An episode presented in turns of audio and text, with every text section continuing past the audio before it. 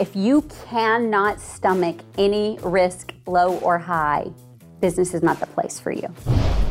My doctor at that point said, Carrie, the average adult can deal with one core stressor at a time, maybe two if they're pretty resilient. You take on three or four at a time on purpose. He said, You've got to stop. Faith is one way that I tackle obstacles. Faith is kind of an anchor that brings us back. Is it an airy fairy? I make wishes and things happen? No, I work hard. Hello and welcome to Unstoppable. I'm your host, Kerwin Rae, and today on the show we talk to Carrie Wilkerson. Carrie's story is incredible. For those of you who are considering making the transition from a job into the business world or into the entrepreneurial world, but from a home based perspective, this is incredible. Carrie was actually a high school teacher who was six figures in debt, overweight, overwhelmed, and she had just adopted two kids, one of them which was special needs, and she decided to start a business. Now, you can't think of putting any further pressure on someone than this.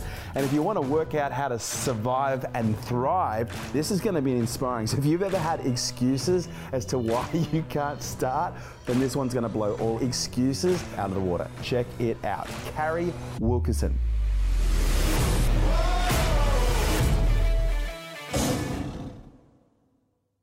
This episode is brought to you by Nail It and Scale It, the world's leading fast growth program for businesses. If you have ever wanted to grow your business faster than what you can right now, if you need to make more revenue, if you need more leads, if you need more clients, if you need to know how to plan your business in a strategic way in order to hit big goals, if you need to learn how to scale your business and grow your team and your business so that you have more freedom, then this program is for you. Imagine three days immersed with me where we cover all aspects of business, but we do it from an immersive but also an execution standpoint. We execute every step of the way. And we're looking at five key areas. We're looking at your psychology, we're looking at your marketing, your sales, your leadership, and we're looking at your planning and how we integrate these five key areas to grow your business and your brand quickly. So if you'd like to find out more information, kerwinrae.com. But ladies and gentlemen, it is my absolute pleasure, fresh off the boat from Texas, Carrie Wilkerson, thank you so much for coming down. Thanks for having me. It's a real honor. Sit down, it's over. It's, I have even no knows? idea. Like I'm geographic. I'm dyslexic within my geography. There you go. Yeah. As long as we know how to get on the plane, we're good. yeah. Thank you so much for coming in here. I know you had an, an early start today, but for those people who perhaps don't know uh, who Carrie Wilkerson is, what you do, give us the nutshell. What do you do? Who are who is Carrie? Who is Carrie? You know, I am just an average, everyday girl who um, likes to help people see my mess and know that there's hope for them too. I love to to help people see that there is just a little bit extra between ordinary and extraordinary. Yeah, right. And so living our best life and whatever that means for us, I think is possible for everyone. And you wrote a book, Yeah, a couple. a couple books. Yeah, Barefoot Most- Executive most was my was popular my first one. Yeah, Yeah. that's a, that's a bestseller. Uh, the Barefoot Executive is about creating an income at home, an executive income at home on your terms with your dress code, my dress code. Yeah. Um, you know, and keeping your priorities intact. Yeah, so right. that's for the home-based business owner. Okay. Uh, yeah, and then the next one's coming out very, very Ooh. soon. Yeah, very exciting. The prelude here. Yeah, it's called Move the Needle. And Okay. we've been working on it a I few love years. that name. Move the Needle, how the tiny transformations it, that add up to totally and radically change your body, your business, and your bank account. Mm. I like it. Now you were mentioning before when we came in here, you've been in this industry for a long time. Yeah, I'm kind of a grandma in, the, in the online world or Yeah. even the work at home space. I had Yeah. a virtual team before that was a thing when we had dial up internet. Wow. Yeah, yeah, if you guys can. You had a VA. I didn't even know VA was invented in, I had in the a dial-up VA stage. company Wow. Um, and this was 15 plus years ago. Wow. Dial up internet. Yeah, we were dragging stuff to servers before there were all the wizards and and all women doing all this technical stuff. But Yeah. we were a virtual services company before it had a name. So that was my first industry online. Okay. So, Carrie, you're a very successful um, online executive, I guess you could say, mum of four. But I'm going to assume that you, you just didn't pop out with all of this success and fame around what you do. Where did it all start? How did we get here? Desperation. I Where were you think. born? I was born in Hollywood, Florida, so Wow. opposite from where we are. Okay. And now Hollywood, Florida. My dad was a Coast Guard military officer. So I'm a proud daughter of a first responder and military man, 27 years Nice in the military. strict. Very strict, um, very Southern family, so Yeah. very patriarchal. Uh, the only girl of four kids, so lots of brothers, lots of testosterone in my house. Probably explains a lot about my comfort with risk and also my volume. Um, but I uh, was born there when I was uh, just out of NICU because I was um, the only survivor of eight pregnancies that my mom had. Wow. Yes, so just out of NICU, my three brothers are all adoption stories. So you you came out as a fighter. It came out as a fighter. My dad said, "That's our girl. She's going to make it, and she's going to be anything she wants to be." True story. Wow. Um, we moved to Alaska right after Florida. So I How old were you then? Uh, Twelve days, 12 days old. preemie, Wow. month early. Yeah. Uh, so started in Alaska, and uh, then we were all over after that. But we retired when my dad retired and went to college with teenagers. Wow. He, uh, we settled in Florida because I, I mean, in uh, Fort Worth, Texas, because that's where my mom's people were from and where his people had settled. So, Yeah, right. so we're landlocked in Texas after being on the water, you know, for my whole life. But that's where we are now. I Okay. married a Texas boy. We've been married for. Um, I'd say how many years, but it would give up my true age, which you know is not necessarily uh, necessary. Four kids, ranging in age from junior high to working adults and out of college adults. Yeah, wow. Uh, yes. You don't So- look old enough. Thank you. Yeah. That's the appropriate answer. So, yes. so the reason I started a business and the reason I got to where I am now When did you start a business? Did, Yeah. did you start in the workforce though? was 20. You know, I never thought I was entrepreneurial. If Yep. you look back, you can see some clues, but 21 years ago, we adopted siblings from the foster care system, foster to adopt. wow. little brother and sister, toddlers, and I became a mama overnight. And I was a high school teacher teaching older kids, loved it, was great at it. Inner city school, loved it. Instant mama. And I Not just to one, to two. two, and one has very special needs. So oh, it was a full time job. And I remember the night before our teacher contracts were due, we had agreed I was going back to work. We had agreed we were going to figure it out. The night before I had to sign the contract, the deadline night, I sat up in bed and I said, I can't, I can't leave them. I can't leave them. They don't know the word mom. They don't know where they belong or who they belong to. And I How old were they when you adopted them? We chose them, so I have to be here.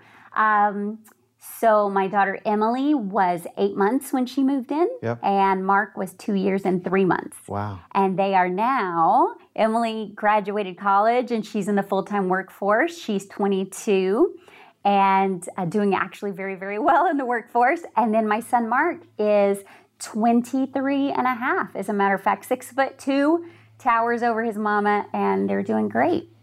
He still has some intellectual disabilities. He will never be 100% independent. And so the reason I started a business was to be home with them. Mm. The reason I grew it to the proportions that I grew it was because he's going to need me the whole rest of his life. Mm. So when people say what motivates you, Well, actually, that was going to be my very Yeah. next question. Like, it's clear the life situation motivated you to change from being a high school teacher um, to working for yourself. Uh-huh. But that in itself is a massive leap. Like, you know, you're a high school teacher. Where do you go from here? You've now got two kids and Yeah. you want to start a business to be able to have more time. time. Time. Well, so the beauty of that is, of course, I made the decision over the summer, right before contracts were due. So I still had about six weeks of paycheck left. okay.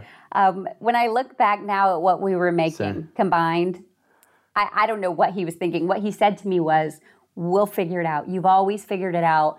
Um, I know you will create this out of something. We'll eat rice and beans. We'll do whatever it takes. You know, we've got six weeks till the paycheck runs out. You got six weeks. Don't fuck yeah, it up. Yeah, six weeks. There we go. So I actually went to a library, if you remember those institutions, Yeah, checked out books. I said, I'm a college educated, I'm a smart girl. There's this new technology called the internet that I think, you know, is going to stay. My husband's very much like, oh, that's a trend. Don't start email, you know. And so uh, I really was born out of desperation. But what I want people to hear and want people to know is that the reason why you started your business doesn't have to be always the reason why you keep going in your business. I hear some people say, when it gets tough, remember why you started. Maybe, but my why has changed a lot over 21 years. I have two more kids now. I have four kids now. Mm. My life looks radically different. And the reason I keep going is different than the reason I started because Yeah. they don't need me at home anymore. They need the money. I love the choices that they have. But now I have older parents. Yeah. So, and then I have a, a mother in law with Alzheimer's. So, my why and my reasons change, and that's okay if your why changes. It doesn't mean you have to get out of business, it just means you have to keep finding what drives you. Fundamentally, though, it's family is one of the biggest things that drives you, there Wh- Yeah. Whatever your core values are. Whatever yours Mine, are, yours. I love being a mom. yeah. Mm. I've known since I was a little kid that I wanted to be a mom. I'm not a that doesn't necessarily define me, but I think it has refined me. And um, Great phrase. raising four humans with integrity and character that are giving back to the overall good Mm. of uh, creation to me is very important. So I, responsibility. that's my responsibility. I wanted to be home for that. They travel with me some. I'm not gone as much as some people might think. They're very integral to the decisions that I make. So you're still very home based now as, Yeah. a, as a business And, owner? and I'm kind of a one woman show. I have Yeah. a part time VA. I don't have a, a big nanny staff. Yeah. I- and that's no criticism to anybody that does. I'm not hating on help. Sure, no, I you- mean, you do you, boo. you do you. And if help works for you, that's fine. Um, So I want to go back to that six week period because that sounds to me like. like a deadline? No, that sounds like the Genesis in your Bible. Like it's like, okay, this Yeah. is where creation began. Like, what happened in that six weeks? Because you're like, happens without a deadline, right? Exactly. But I guess what I'm going to uh, kind of uh, prime the question with is, you know, you're, you're, you're fresh out of school, you've gone to the library. How do you how do you decide what you want to do? Because everyone says, do what you love. Oh, I think that's the bull. Really? Ah, wow. I think, I think sometimes you do what pays the bills. Yes. Have a sometimes. yes. responsibility to pay the bills. Sometimes you have to. And so I think until you get past that point of desperation, we don't necessarily have the luxury. And I'm a little sick of the entitlement, quite frankly. That probably tells my generation right there, right? Um, I can't always do what I love, or I'd be Chip and Joanna Gaines, like decorating a house. And, and I could probably do that, you know, truthfully. My brothers are contractors. We could rock that out. Um, you know, or I'm passionate about adoption. My three brothers are adopted. Two of my kids are adopted. 90% of my family would not exist without adoption. I'm passionate about it. But can I monetize that? Would, would that make sense for me? Could I make as big of an impact with that? Or could I make an impact by using skills that I'm good at, public speaking, writing, coaching, motivating, and then funding adoptions or contributing $100,000 to orphans or whatever I can do using the skill set I do have. So I don't know that we have to love what we do. I think we have to love who we do it for and why we do The reason we're doing it. yeah. My first business, uh, when I was doing virtual services and a publishing company for uh, direct sales business owners, I did not love desktop publishing. I did. I wanted to throw the computer in the trash. I was so over it. But I loved my clients that I served, and I loved getting out of debt. We paid off six figures of debt in a very short period of time. I loved freeing my husband from a job hostage situation that he was in at the time I love that Uh, hostage. the um, you know there's a ransom for that and to Mm. earn that money i couldn't do what i loved i had to do uh, what, what i could required? For the people that i loved so, So, what was your first bit? Like, what was the? You, you, you're out. You're in. You've come home. You've got all your books okay from the so library. yeah so i actually started multiple The, things the build-up is intense right now. Everyone's on the I edge. know. I had stacks and stacks of books everywhere. This is also in my book, The Barefoot Executive. I said I wrote the book I wish I'd had Mm. because at the library I did not find a lot of good answers, and there was no searching on the internet at that point.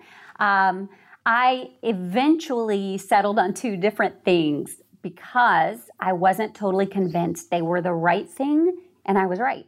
Um, one was direct sales. So I jumped into a party plan company because this was 1998 and work at home opportunities it, it just wasn't common like it is now people working at home so i jumped into um, a party plan company where i represented a company with a turnkey marketing plan and i did home parties and sold things right that was my first business opportunity at the same time i couldn't leave the internet alone i had a laptop that I had gotten as part of payment for consulting with a school district that I was working with. See, even there I was hustling. And I said, let me do some of what I was doing for your marketing and your outreach on campus. Let me do that at home with the computer. I'll send you the results at the end of every day, and you can pay me, you know, on a set basis. So I was doing virtual services even at that point in 1998, which is a little unheard of. Called an hmm. attorney that I used to work for. I said, I have this laptop, I have this cord, I have an internet, and I think I could call all your payables. I know you're busy in the office and I know this is not getting done. Why don't you let me call your payables, follow up with emails, do a marketing campaign? So I was hedging both of those bets. I don't recommend that. I mm-hmm. really think it's better to focus on one thing at a time, but I also know me and I, I had to figure which one worked. I did very well in the direct sales company, earned free cars, trips, jewelry, you know, the whole nine yards, did great, burned out within three years, but then married that business with my services mm. business, created a service for that type of business owner For that industry. and made multiple millions of dollars doing templated desktop publishing newsletters. Think Dan Kennedy, but for pink Cadillac drivers. And that's what I did. Sold that business in 11, I think, because that's when, um, right after my, Did you build that up to a team online? oh yeah, Yeah? yeah, yeah. Some of them I still have never met. How many was on the team when you built it? Uh, I think our maximum team was 14. Okay. We were serving 1,700 clients a month with recurring billing. We were also at the forefront of recurring billing, Yeah. right? Um, Stu McLaren would be so proud. We, um, we had a membership service based business and we first took checks. That lasted one month. And I said, We're growing so fast, there's no way we can scale that. We went to QuickBooks, and at the time, there was nothing online that would recurring bill. So QuickBooks, every month, my husband would sit there and process those charges one at a time as they grew and grew and grew. Finally, we were able to switch to, I think it was probably, you know, the grandfather of one shopping cart, Yeah. uh, Tom Antion, the whole nine Wow. yards. I mean, we've been You there. I been told you. I was a, Yeah. I was the grandma Yeah. in this industry. Um, and so we used all of that online, what people would call internet marketing technology. I brought it to this service business. As a result, I said, I think there's something else we can do. And closing in 2007, 2008, I was thinking, I think we're about to have an economic incident. I feel like there's a recession coming up. Mm. I feel like something's going to shift, and I don't want this to be our only income. Now, we were killing it. We were crushing it. was so great. Great salaries for the people working with us. We were really helping a lot of people.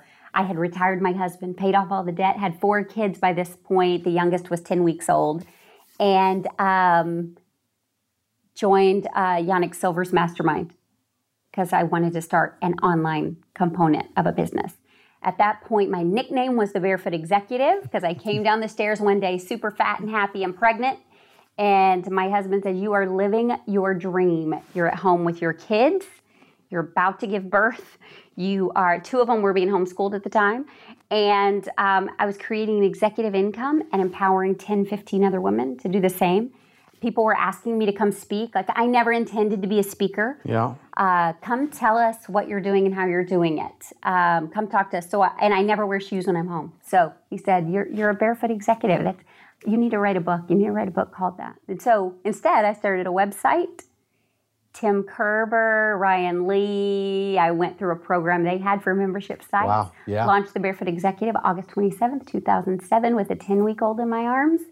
and the rest, as they say, is history. It took off like crazy. And um, I started to see where I was getting asked to speak for companies that were competing with the services company, meaning I only served one direct sales company at that point. Right. I had other companies calling me to speak. So my personal integrity, I felt like that was a conflict of interest. So I sold the services business, Right. sold it, and uh, put all my energy into the Barefoot Executive. Another deadline. I, I think if you were to look at maybe a secret to some of my success, it would be hard and fast deadlines and holding true to those. Why, why are hard and fast deadlines so important to you? And what does that mean, a hard and fast deadline? Well, so when I when I decided to start my website, my business was. Um, I think people are very comfortable being a little uncomfortable. They're pretty comfortable being in debt. They're pretty comfortable mixing their money and embezzling from themselves, and that's why they don't know how much their business is not making. Yeah. Right.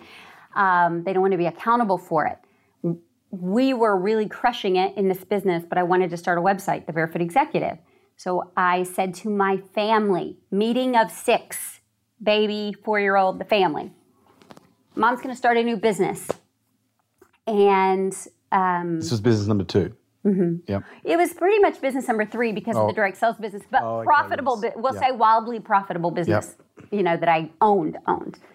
Mom's going to start a new business, and I know I'm already busy.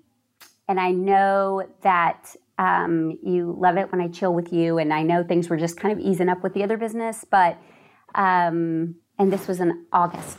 I said, I just booked us a vacation to the Turks and Caicos for spring break to go to the Sesame Street Resort, you know, where Elmo lives and Zoe lives. I said, if you'll give me six months to really focus on this business, to be on my phone when you're doing stuff, to sit by the pool but not be in the pool with you. If you'll give me six months and not complain about me working and let me really focus, it'll never be that way again. And uh, at the Turks and Caicos, I won't take my phone. I won't take any business books. It'll be all you the whole time we're there. And I'm going to pay 100% of it out of the proceeds of the new business. And I made that promise to my kids not to take any money out of the budget or the other business. I made that promise to my husband because remember we had been in extreme debt before, and that was that was my fault. That was me juggling things, not him. He's a financial planner.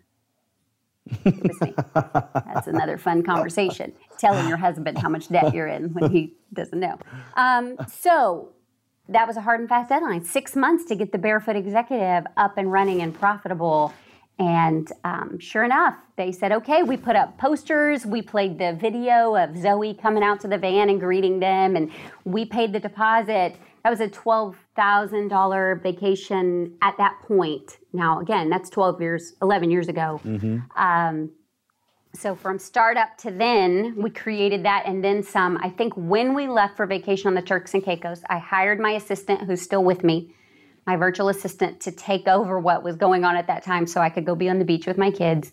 We had already created, I want to say, uh, $65,000 in less than six months in 2007 with no name, no reputation, no celebrity status, no social media, no social media, no paid advertising, none of that. And we had an email list of 22,000 when I left Right. for the beach. Went to the beach and kept my word to the kids and made the decision we needed to sell the other company when we came back and devote all of our efforts to that. And It was a beautiful little pivot. it was a little pivot. So going back to the first company, uh, how long were you in that one before you sold it? The services business, I launched it my birthday of 2002. I was, yeah, I was just about to say my age there. Which I'm. Oh, almost. yeah, I, it was a, well, I tend to do things at landmark times. And Yeah. so it was my birthday 2002. And then um, I turned the keys completely over, uh, I think in 10, 9 or 10. They were under a couple of year like payout plan or something, but I want to say 10 Okay. was when I was totally done with that one. And we created multiple millions of dollars in that and serviced on average 1,700 Spanish and English customers That's month. amazing. So I'm going to assume that six week period where you started that business that was that was pivotal, uh, the genesis. Um, but when we look at now chapter one, I'm going to assume it wasn't all sunshine and roses to grow that business for eight years and make multiples of millions of dollars, and you know for English and Spanish uh, businesses. What were what was probably some of the biggest? I was going to say what was the first biggest challenge that you came up against, but I'm going to just open it and say what were some of the biggest challenges that you came up with early in the piece that you were just like, whoa, shit, I didn't know that was. Yeah. I didn't didn't even, didn't know I needed to know that. Right. Well, I didn't, I wasn't surrounded by people that got me. They didn't understand me. I Did you feel like that most of your life though? Yeah, sometimes, sometimes, um, but I always at least, you know, had my family that pretended to try. But have you always felt different? I guess is a question. Oh yeah, yeah, Yeah. yeah. Um, I read an essay the other day by I think it was Erin Weatherly, and she said, "I've always been too much. I've always been told I was too much, a little loud, a little this, to talk a little too much." And I thought, ah, I feel that, I, I get that, and I'm I'm unapologetic about it now. But I also see that there's a time and a place, there's a time and a season. But yeah, I totally get that. Um, but I was in in a community where people didn't understand working for yourself necessarily. Except that Well, I'm going to assume people didn't understand what a VA was. well, no, and we didn't Yeah. even have that term at that point Yeah. yet. my mom, though, growing up, always was a barefoot executive, always te- teaching piano lessons. My dad was a military, I might have mentioned. That's not a very high paying career. Um, she taught piano lessons, she sewed our choir dresses.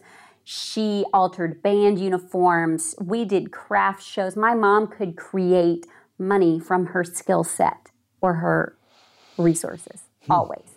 That's how we survived. Dad's paycheck once a month, and then mom filled in the gaps.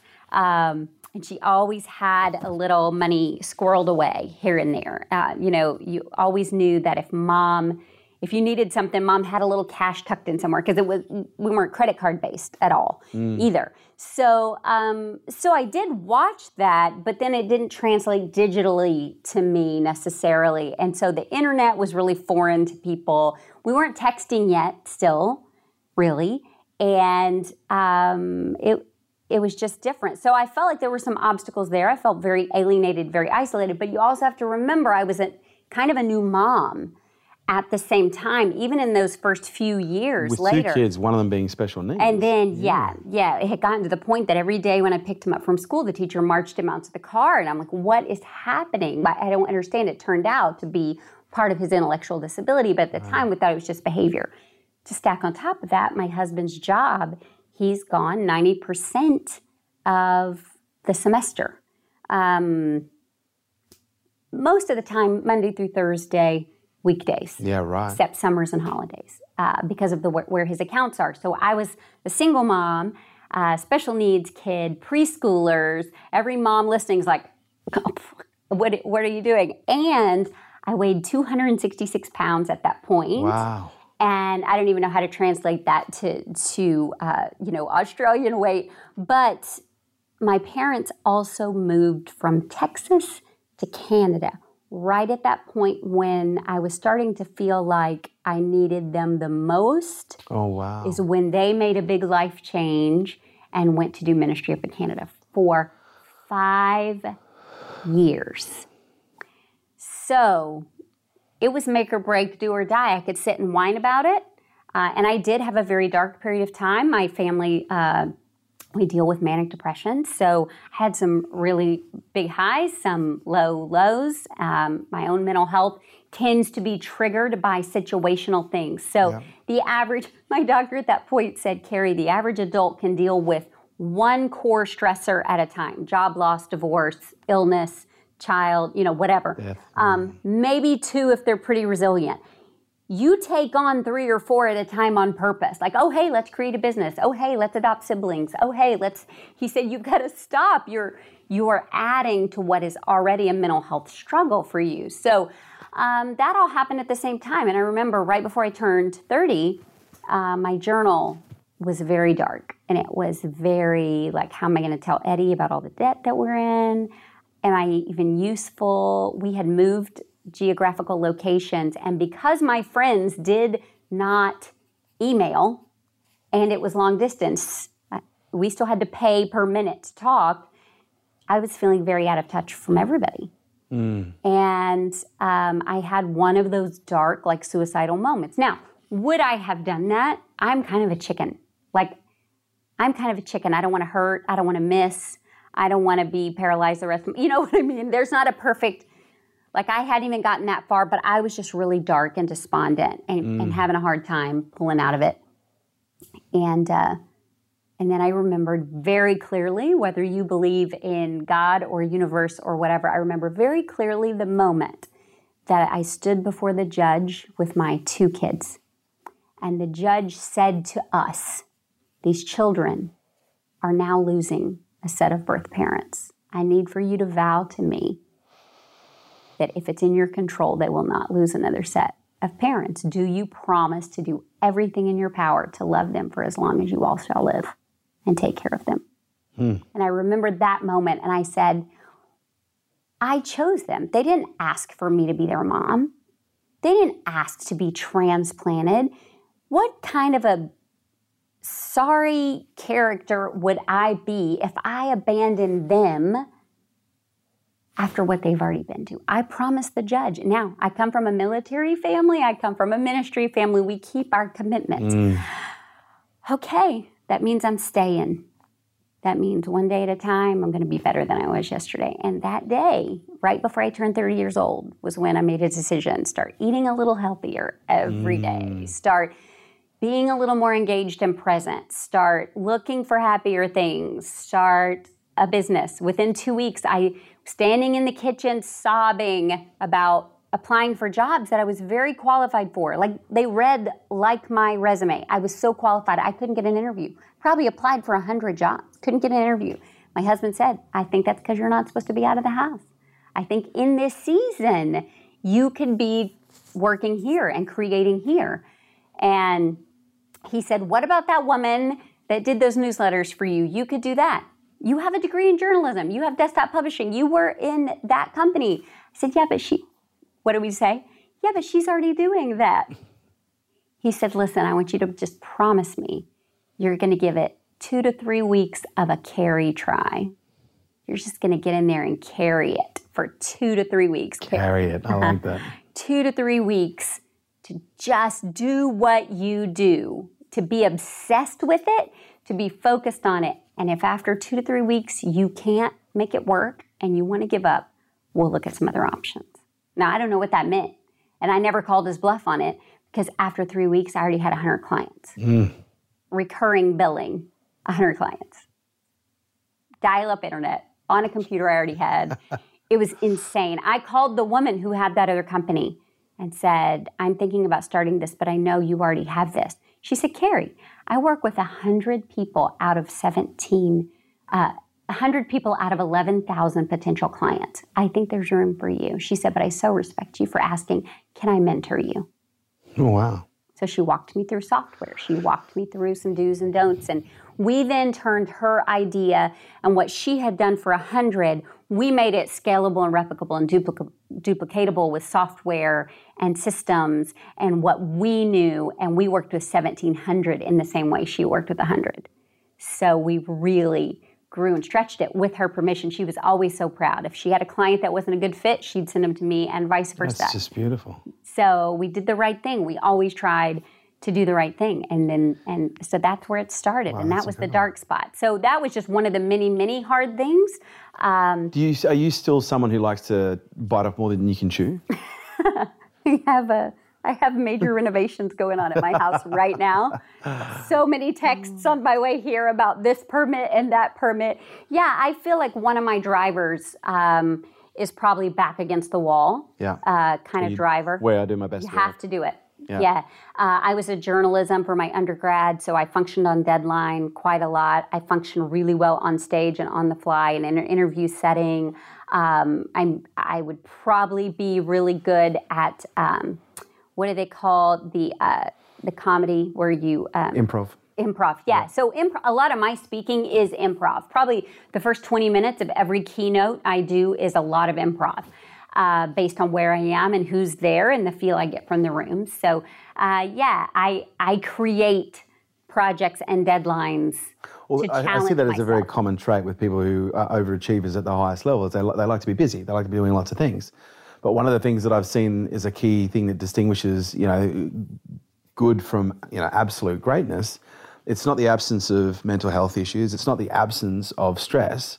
If anything, I'm seeing a lot more stress you know, oh. across the board. I'm seeing yeah. mental health issues being exacerbated at a whole nother yeah. level now with the level of transparency the internet gives us you know, and also by the fact that business has been put on this pedestal to be quite celebrity, and so a lot more yeah. people now who are doing it that wouldn't have perhaps done it before.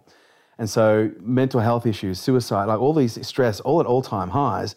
But what I've noticed with some of the elite performers is they have their rituals, and their rituals are okay. If I've got a mental health, if if, i if I'm experiencing, okay, I can feel a bit of the dark creep coming in. Mm-hmm, mm-hmm. Okay, this is what I do. I'm yeah. feeling a little bit stressed. This is my process. Uh-huh. Have you developed some processes that you can walk us through that would be good for because I have no doubt there's probably at least you know 100 000. or 5,000 women or 50 million women out there listening going, oh my God, she sounds like me. Or right, men, or right. men even. Yeah, you know? exactly, exactly. um, so we don't have to be embarrassed about mental uh, mental health, but we also don't have to use it as a crutch either. Mm. Just like uh, diabetes or heart health or other things. There are treatments, there are experts, there are warning signs, and we, we have to see people about it. So don't use it as a crutch or a reason why you're not doing something. One of the things I love to say and work with my clients on is we have to turn our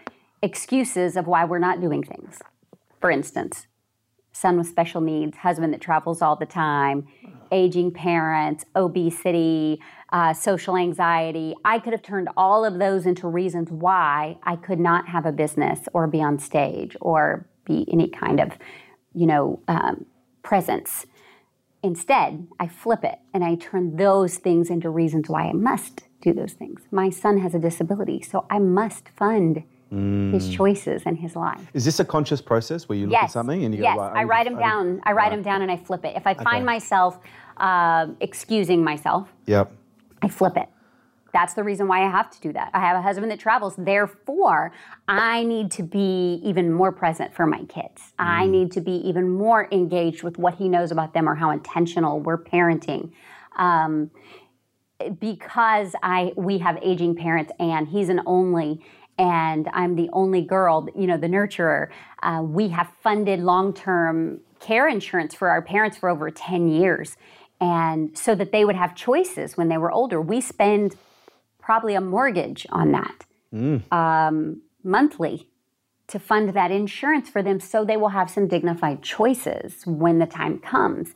And um, I could say, oh, my parents are aging, so I can't work my business. But instead, oh, our parents are aging and one has Alzheimer's. And so that's why we must hustle. That's why we must make wise choices with our money so that they'll have choices when it gets when they get older so that our kids will see what it is to be responsible adult mm. children and you know those kind of things so it's a very conscious process with us We're you've, very, you've inspired a lot of people to, to follow your footsteps and to get into business yourself but in terms of the warnings that you give people not to do it, um, are there any like I'm because I'm curious to know because I say this all the time. You know, the scroll I, that drops people that should not be in business. But, but again, I also want to touch on the fact that we don't. We want to make sure we're not using any excuse as a reason to stay out. No, no, no, no. Most people say, "Well, I've got manic depression, or i have no. got depression. I can't possibly risk going into well, business." Some of the best business owners we know are a hot mess mentally, yeah. right, or physically. Um, Sean Stephenson that we just lost. Uh, you know, was in a wheelchair and was a little man and had so many physical ailments, and it drove him to be better and better and better. So, so we've got nothing. Um, when do you tell someone, okay, it's not a good idea for you to get into business? So, um, in my own family of um, my husband and I and our four kids, we're about evenly split. We're half entrepreneurial and half not. And the ones that are not, they like the idea of it, but they're not wired for it. They don't like risk. If you cannot stomach any risk, low or high, business is not the place for you. It's really not because you may have an amazing month and then you may have not an amazing month. The recession may hit somebody, your algorithms may be off. And I saw a sale on my way here on Instagram and they were freaking out because somehow Instagram had shadowed them or whatever they call it. Shadow banned. Shadow banned them. And so nobody was seeing all their promotions and things. And their cart sales were down 75% wow. on the day of their launch. Uh, they have no control over that. They, it doesn't mean they did anything wrong. It's just some of those things are out of our control. So if risk is something you cannot stomach, you should, probably should not be in business.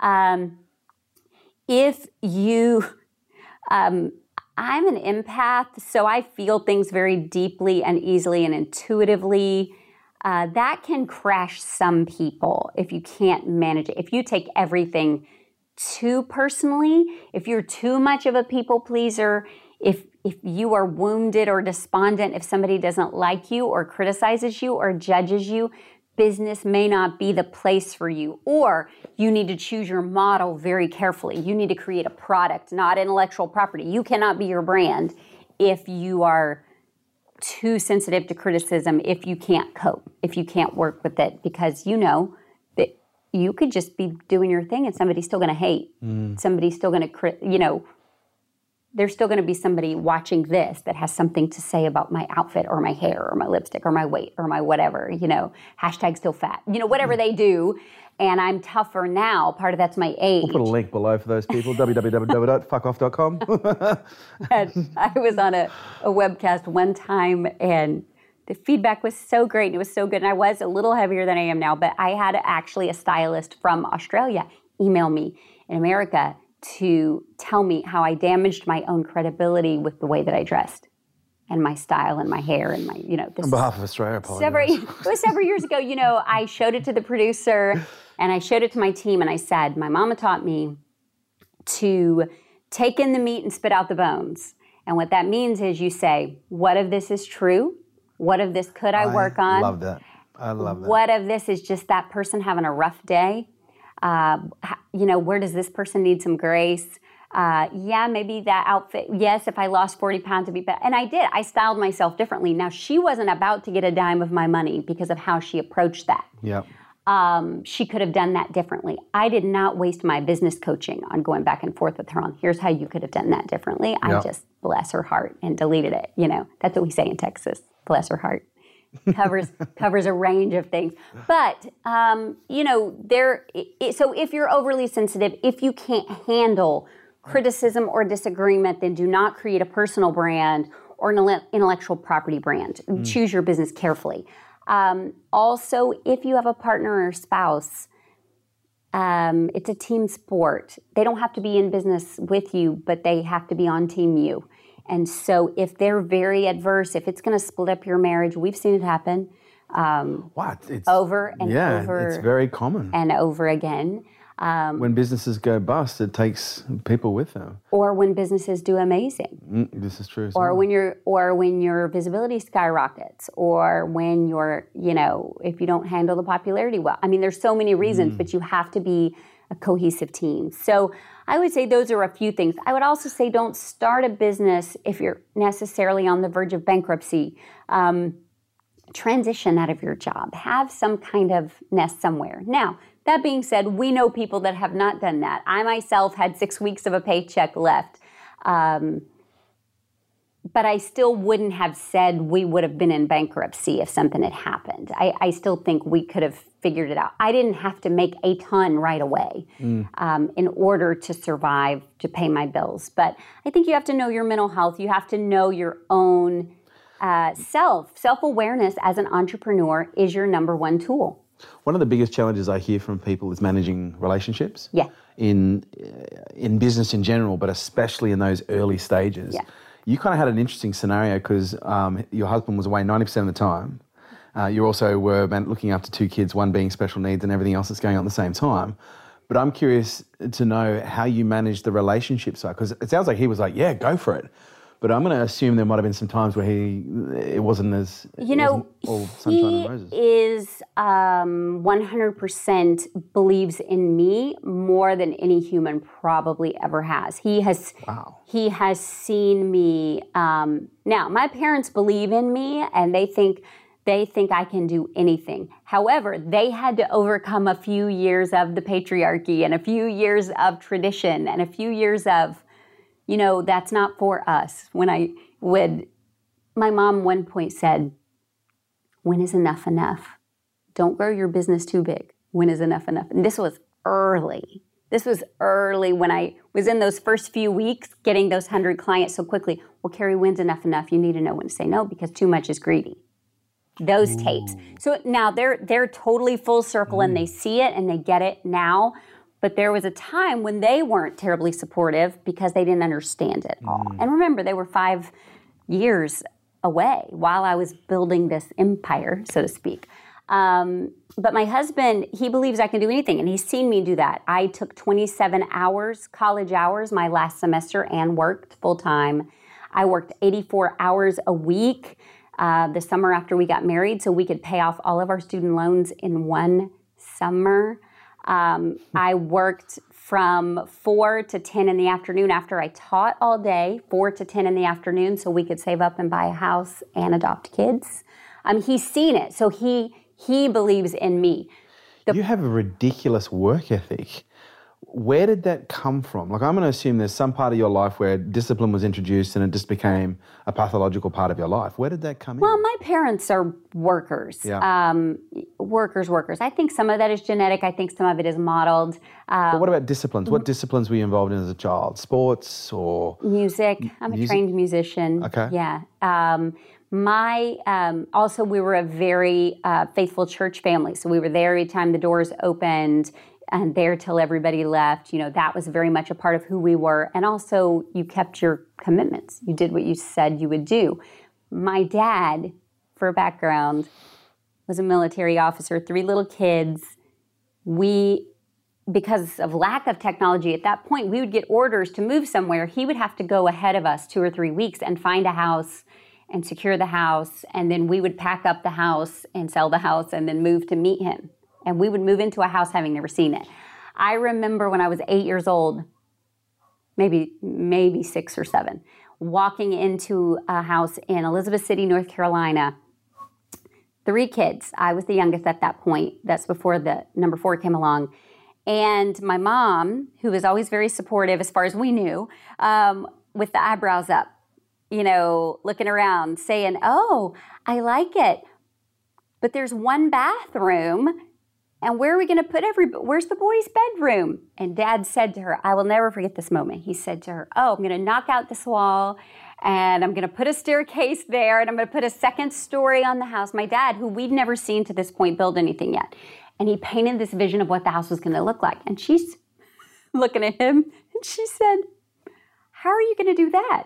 He said, Well, while I've been up here alone for three weeks, I saw this TV special for these Time Life home improvement books and I ordered the series. There's one on plumbing, there's one oh. on. He said, I ordered the books, babe. It's going to be okay. And you know what? It was. My dad put a second story on that house with plumbing. It wasn't all perfect. Um, he did it after work. Af- he was an officer. He, after work, on weekends, we had no budget for help. He would sometimes call people from the church to come help him figure it out. And now he's 81 years old and he still has these books. If, if your listeners go to my YouTube channel, there's a, do, a mini documentary I made for his birthday about the Time Life books. He still has them. He takes them to disaster areas and orphanages he rebuilds with his senior citizen guy friends. Wow. And he said, you know, I'll pull out, if we run up against some electrician or some plumbing or something we can't figure out, we crack open the books and we figure it out. So I was raised by that guy. yeah. And by a mom mm-hmm. who worked like crazy, you know, with every skill and everything she had in her to make every dollar turn into 10 and raised us without any help. And she was far away from her family all the time because we were military. So, you know, I guess I absorbed some of that. But yeah, I, I like to be busy. I like to be productive. I still like to DIY around my house. I remodel here and there. And in addition to my business, in addition to, I just got my master's degree this last year, tackled a degree at my age, same age as my dad when he got his first degree, ironically, um, because I wanted it. I don't get a raise because I work for myself. It's going to look good on a book jacket, but I wanted it, and I wanted my girls to see that the boys don't have to be more educated than the girls. Mm. And I wanted my dad. What's your master's in? Uh, leadership. Wow. Leadership in business, yeah. Okay, nice. Yeah. And mass communication is my undergrad. Very nice. Yeah. Faith, I've heard you mention it a few times. Uh-huh. How big a role has that played in your journey? Uh, it's it's huge in my journey. It's very much a part of who I am. So it's part of your, your DNA. It's part of my DNA. It's very much. Uh, it's not a religion for me. It's a relationship for me. So okay. I do have a personal faith relationship. Um, it's not just activities at the church. It's the community of the people that are there and the way that we tackle challenges. And, um, y- you know, I could look at my life and say, why did God allow my son to be disabled? Well, the fact is, I can look at science and know why he's disabled. He has fetal alcohol syndrome from choices that his birth mother made. God didn't do that to him. A human did that to him and I can say, but with my faith in God, we can tackle this. And Mark is living his best life. Mark is an amazing young man. He will always be my little boy, and he's 20, almost 24 and six foot three, and he is the most joyful, thoughtful, compassionate um, hot mess that you've ever seen. and he works a job, and he loves, loves, loves his sisters, and and faith is one way that I tackle obstacles. Faith is, you know, kind of an anchor that brings us back? Is it is it an airy fairy? I make wishes and things happen? No, I work hard.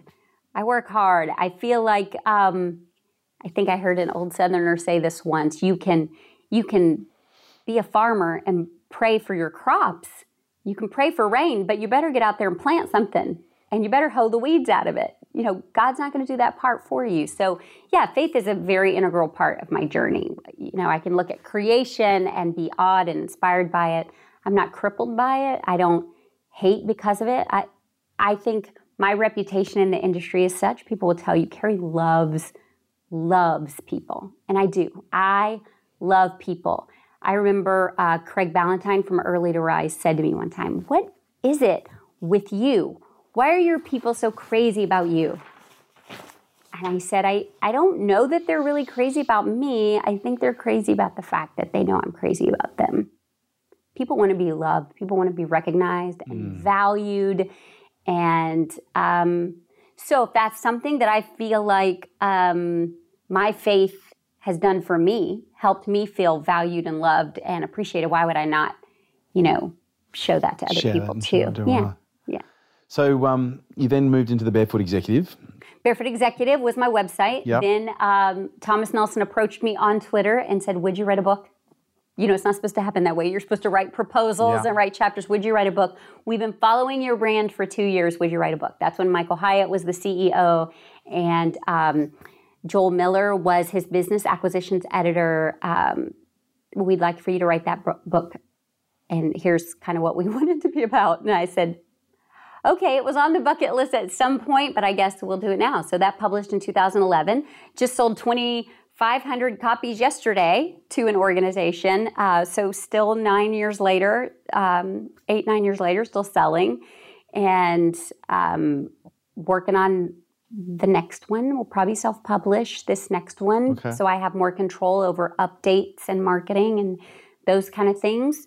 Um, also, the publishing world's come a long way in the last 10 mm. years. So, so yeah, I have a book, Barefoot Executive, and that was my brand for a long time, The Barefoot Executive and um, some people still introduce me that way. And you know when you have a good brand it's hard to shake it sometimes yeah and it's a solid brand. Yeah it's a solid brand it's um, been pivoted into something other. You've got the, bare, the barefoot economist. You've got the oh there's the barefoot authors yeah. now and the barefoot there's and, and i get the emails all the time it was you know we we spawned a lot of those things and that's a lot of people ask me if that upsets me. I'll say you know what? Why would that upset me? That that makes me like an influencer of influencers. I yeah. don't doesn't bother me in the least. Uh, I can create and innovate faster than they can imitate, right? And I don't, I don't even know who said that initially, but it's such a good quote. True. Maybe Rich Schefren, maybe you know, Jim Rohn. Who knows? One of the greats. But um, so, what does life for the barefoot executive look like now? A day in the life. Whatever I want it to.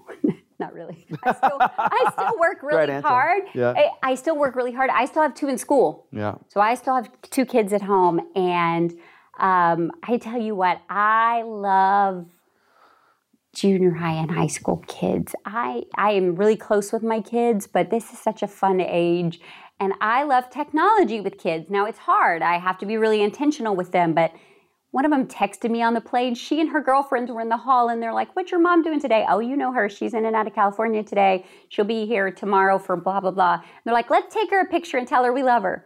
So I got a picture of she and four of her. These are sophomores in high school, 15, 16 years old, wanted to send me a little picture and tell me they loved me. I mean, what? as a parent, honestly, what more As a parent and as somebody who really strives to know my kids' friends. Um, that's why we've put a pool in. That's why we're putting a volleyball court in the backyard. That's why we do those things so that the kids will come to us. Yes. So that we have the place. Such a right? great idea. Um, I don't have to wonder where everybody is. They're in my backyard, and i will mm. happily feed you. Let's pull up the food trucks. I'm cool with all that. Let's have them there. A day in the life depends because. Um, I believe in blocking and batching and being really intentional with my time. So every day looks a little different. Um, I tend to do people work on Tuesdays and Thursdays, interviews, client facing work, talk to humans, be cute, that kind of work on Tuesdays and Thursdays. Why is that? Because everybody always wants to know what's the formula? Is that the best day to do it? It's because since 1998, I have had at least one child in school on Tuesdays and Thursdays. so when they were little, it was mom's day out on Tuesdays and Thursdays. And when they got a little older, it was preschool. And then then it was everybody. And then my older my younger two actually went to a cooperative homeschool where they only attended classes Tuesdays and Thursdays. So that's when I did my work where I had to have a quiet house or, you know, some kind of peace. So it just stuck and I still do that 21 years later. Um, Wednesdays just changed. Wednesdays were more of a production day, but now it's a day where I go gather with my faith community in the mornings and we have a class. And then I'm trying to keep lunch free for like social to go do those lunches or do those coffees or do those whatever and then come back into the office in the afternoon. So that's a little flexible right now. I'm still working on that flow. Uh, otherwise, we trap ourselves at home and we don't go see humans. Um, Monday, I don't like to talk to anybody or see anybody. I only do administrative work on Monday, so I take the kids to school. You asked me earlier, and I think we never came back to it about the routines when I see the dark coming. Yes. Or to stave them off. And I think I, I didn't want to leave anybody hanging about that because I do think self awareness is really important. Please, yeah. The sun here is amazing. This would be my office if this were my house. Um, you have to know what some of your triggers are. And I struggle from November to March because that's when it's a little more gray in the weather. Okay. So I I double my vitamin D. I'm very su- I'm very conscious about supplements. I double my D because I'm not getting any sun. I have a, a desk lamp that shines in my face. My desk faces a window. I have a ring light for video, you know, like all those YouTubers use. I use it on a daily basis just for added light. One of my core routines is to get up at the same time every single day. I did not do that with my older two children. I was the mom that woke up when they woke me up. Um, I shifted. I changed the person that I was, and I started getting up at the same time every day and getting dressed before anyone ever saw me. Get up, dress to work, whatever that looks like. I don't dress like this every day, but dress to work. I don't take the kids to school in pajamas. I don't hang out like that. I dress like I need to feel, if that makes sense. It helps me control my weight too. A lot of times we expand to fit our clothes. So I started wearing we after I wear lost clothes that expand with. Right. so, um, so those are some of my routines. Coffee is part of my routine. A lot of people, I tweet and and post about coffee a bit. I really only have about one cup a day. It's a good size cup, but about one cup a day.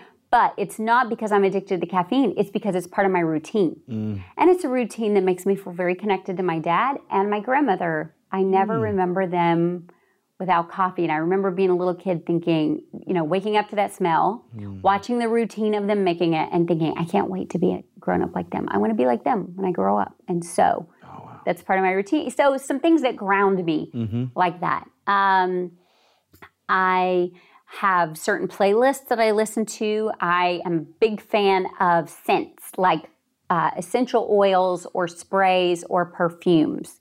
I, no kidding, have a perfume called Amazing Grace that when I feel like I'm beating myself up, Amazing Grace is what I wear that day. I have Happy by Clinique that, no kidding, some days it's happy days. Um, I have Beautiful, I have Coach, which, you know, they need to call that first class. Why do they call that Coach? I don't even understand.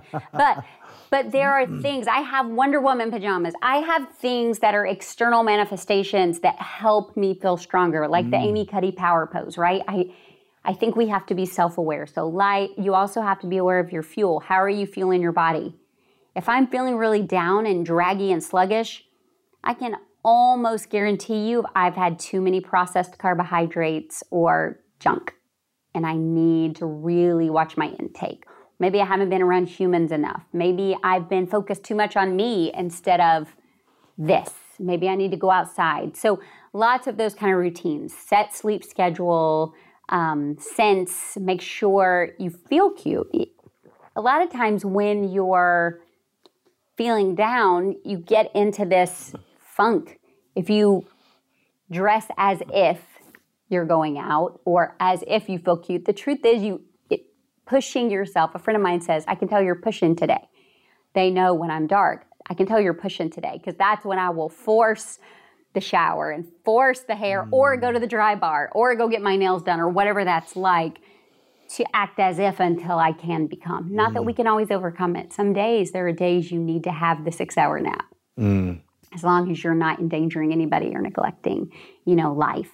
Um, if that becomes a habit, you need to get some help or and or medication. I'm very conscious with the vitamins that I take. They have extra B vitamins in them because I can tell that elevates me a little bit. So Um, those are some of my routines. I do try to unplug one day a week. It doesn't mean I do a total digital detox. It means, uh, you talked about Genesis earlier, uh, it, it means the Sabbath. It means the day off. It means the don't hustle that day, don't grind that day.